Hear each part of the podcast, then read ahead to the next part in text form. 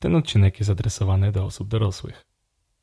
Co prawda nie zawiera scen przemocy, ani seksu, ani nawet niczego zabronionego, ale historię podróżującego penisa można uznać za kontrowersyjną. Miłego słuchania.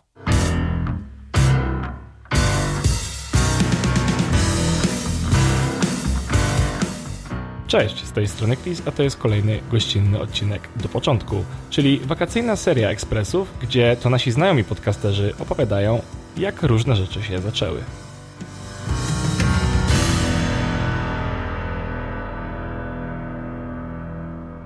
I witajcie już w trzecim odcinku gościnnym.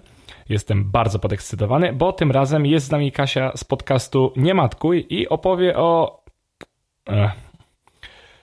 Mogłem nie myśleć przed nagraniem o tym, że moi rodzice słuchają tego podcastu. No, już za późno. Oddaję głos Kasi, która opowie dzisiaj o podróżującym penisie Napoleona.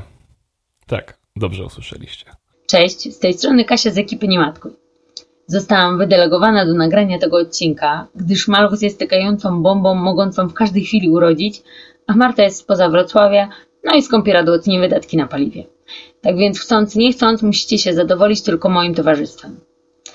Tym razem konwencja nie do końca zgadza się z wytycznymi podcastu do początku, bo niekoniecznie będzie to geneza początku, a raczej postmortem, ale z racji tego, że chłopaki pozwolili mi podziałać pod swoim logo, no to trzeba trochę namieszać.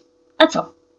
Tak więc przymknijcie oko na formę i rozkoszujcie się tym wakacyjno-podróżniczym tematem. O ile można się w ogóle tym tematem rozkoszować. Hmm. Chyba nie mam nic do dodania od siebie. Za życia doskonały dowódca, wzór, idol, po śmierci został całkowicie pozbawiony władzy. A mianowicie zwłoki Napoleona złożone w kościele inwalidów w Paryżu zostały pozbawione najważniejszej partii jego ciała. Jak do tego doszło? I kto dopuścił się takiego okropnego czynu? Dowiecie się w tym odcinku do początku. Przenosimy się do roku 1821. Sobota, 5 maj, godzina 17.49. Właśnie Napoleon wydaje ostatnie tchnienie. Jego ciało zostaje umyte, ogolone, a pościel w łóżku, w którym umarł, przebrana. Następnego dnia po południu dr Francis Antomarchi w obecności 16 innych mężczyzn wykonuje autopsję. Oprócz postawienia diagnozy zgonu, wycina Napoleonowi serce i żołądek, a potem umieszcza je osobno w dwóch srebrnych naczyniach wypełnionych winem. Serce miało trafić według ostatniego życzenia Napoleona w ręce jego ukochanej żony Marie Louise. Pięknie, prawda? No i tutaj historia zaczyna się gmatwać. Według zapisków jednego ze świadków autopsji, lokaja imieniem Louis Etienne Saint-Denis, gdy tylko oczy pozostałych obecnych nie były skupione na ciele Napoleona, Antomarsi wyciął dwa kawałki z żebra, jako taki suwenir dla jego kapłana i lokaja. No i na dokładkę odciął jeszcze penisa. A czemu nie? Niektórzy spekulowali po latach oglądając to znalezisko, że został odcięty tak całkiem przez przypadek. Podczas postępowania autopsyjnego, mm, no bo penis był malutki, a lekarz w tym fachu był niedoświadczony.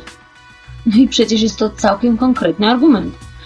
Jak y, na przykład nam takie małe nitki wystają z ubrania, to też każdy odcina je, nie zastanawiając się głębiej nad ich rolą. Natomiast konserwator Muzeum Royal College of Surgeons, Sir Arthur Kate, w 1913 roku podczas publicznego wystąpienia stwierdził, że niemożliwe było odcięcie penisa od tak.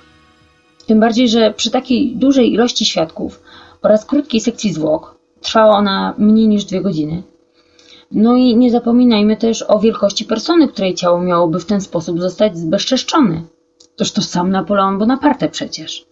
Biograf Napoleona, Robert Asprey, przyznaje jednak, że nawet po dokonanej sekcji zwłok było pełno okazji, kiedy zarówno Antomarszy, jak i kapłan Wignali zostawali sam na sam z trupem.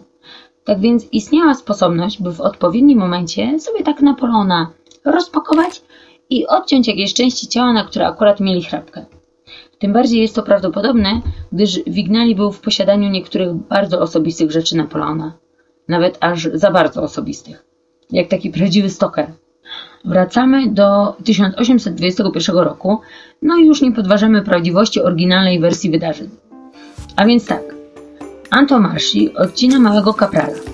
Ukradkiem penis trafia w ręce księdza Abi Agnesa Paula Winali, a ten pod osłoną nocy transportuje ten artefakt na Korsykę, no i strzeże w swoim domu. Niestety Wignali w niedługim czasie zostaje zamordowany, a Penis trafia do siostry księdza. Po śmierci owej siostry pamiątka zostaje w rękach jej syna, a ten, nie wiedzieć zupełnie czemu, przecież to takie ładne, postanawia sprzedać penisa jako rzadką cząstkę kolekcji Napoleona, no i zainteresowanym kupcem okazuje się właściciel antykwariatu Brytyjczyk Max Bros. Do transakcji dochodzi w 1916 roku i tym samym penis Napoleona przenosi się do Londynu, by tam pożyć 11 lat.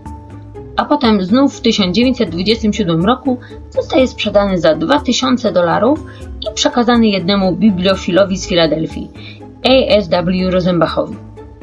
Dopiero teraz penis Napoleona nie jest traktowany jak jakieś zasuszone, zmumifikowane ścięgno, którym do tej pory był określany, no i do tej pory był utrzymany w zwykłym pudle. A teraz otrzymuje należny mu respekt w formie legowiska w skrzynce wyłożonej aksamitem na pięknym agacie w kolorze niebieskiego Maroka. Kilka lat później Rosenbach postanawia pochwalić się swoim trofeum w Muzeum Sztuki Francuskiej w Nowym Jorku. Według współczesnego raportu prasowego w szklanej gablocie widzowie zobaczyli coś, co wyglądało jak maltretowany pasek sznurowadła ze skóry bydlęcej lub pomarszczonego węgorza. Narząd został również opisany jako pomarszczony koń morski, mały pomarszczony palec i jeden cal długości przypominający winogrono. Ta zła prasa nie wpłynęła na jego popularność. W końcu, kto chce patrzeć na wyschniętą gałązkę winogrona? Więc zamiast on rosnąć w sile i na wartości, gdzieś tam był przekazywany wstydliwie pod osłoną nocy, z rąk do rąk i odkupywany. Kto komu i za ile? Ciężko stwierdzić dokładnie, bo nikt się tym jakoś specjalnie nie chwalił, więc nie jestem w stanie tutaj sypnąć jakimiś nazwiskami. Dopiero w 1969 roku członek trafia na aukcję do domu aukcyjnego Christie's w Londynie, ale nie znajduje kupca. Na bank nie pomaga mu w tym artykuł y, w gazecie zatytułowany Dzisiaj Józefino. Tak bezczelnik kpi sobie z aukcji, no i przy okazji żony Napoleona ta gazeta. No więc dopiero kiedy wstydliwy artykuł został zapomniany, po ośmiu latach, czyli w 1977 roku, penis znowu zostaje wystawiony na sprzedaż, tym razem już w paryskim domu aukcyjnym i w końcu znajduje nowego właściciela. Jest nim urolog John K. Latimer, który kupuje go za kwotę 3000 dolarów. Kupiec nabywa przedmiot ponad wycenioną kwotę. Według Time Magazine narząd mierzył półtora cala i rzeczoznawcy ustalili 1000 dolarów za każdy cal. Ale to podaję Wam tak tylko jako ciekawostkę, gdyby ktoś ze słuchaczy zastanawiał się, jak takie cudeńka się wycenia. Ok, czyli tak. Członek trafia w ręce Latimera. Zostaje przetransportowany z powrotem do Stanów Zjednoczonych, gdzie zamieszkał w pokoju pod łóżkiem swojego nowego pana. W końcu spoczywał w spokoju. Pomyć Latimer wziął sobie bardzo do serca te wszystkie wojaże i przeżycia, która ta cząstka Napoleona przeszła. No i ktokolwiek, kto chciał zobaczyć pudełko z podłóżka, to wszystkich odsyłał z kwitkiem. Po śmierci Latimera członek trafił w ręce jego córki Ewan i póki co nadal żyje z nią w New Jersey. Nie jest wystawiany na światło dzienne i na pośmiewiska innych. Jak sama Ewan twierdzi, nie zdecyduje się na pokazanie penisa, gdyż tata uważał, że urologia powinna być właściwa i przyzwoita, a nie jakiś tam powód do żartu. Tak więc podąża za przykładem ojca i prawdopodobnie również trzyma to dziedzictwo, czy raczej dziwactwo, pod łóżkiem. Czy mały kapral połączy się kiedyś z resztą ciała Napoleona, która leży w Paryżu? Raczej jest to wątpliwe. Po pierwsze, wciąż podważana jest jego prawdziwość. Rząd francuski nigdy nie zaakceptował tej suszonki trzymanej w aksamicie, mimo że dr Latimer wykonał zdjęcie rentgenowskie, które potwierdziło, że na pewno był to czyjś penis. Czy Napoleona?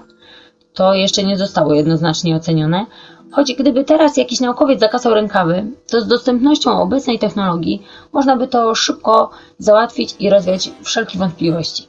A po drugie, szkoda pozbywać się czegoś, co przerosło wartość aukcji nawet topowych amerykańskich firm.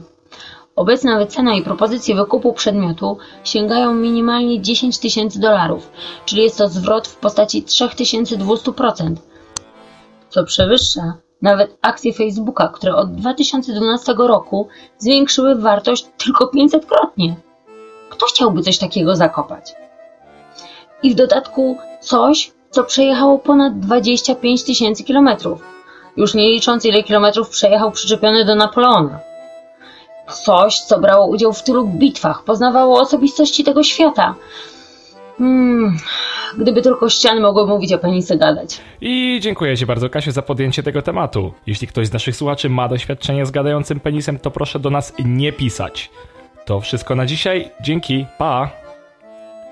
I następny odcinek poprowadzi Paweł Badura z podcastu Przedsiębiorcy z Wyboru i podcastu Kreatywne Zagłębie. Do usłyszenia już za tydzień.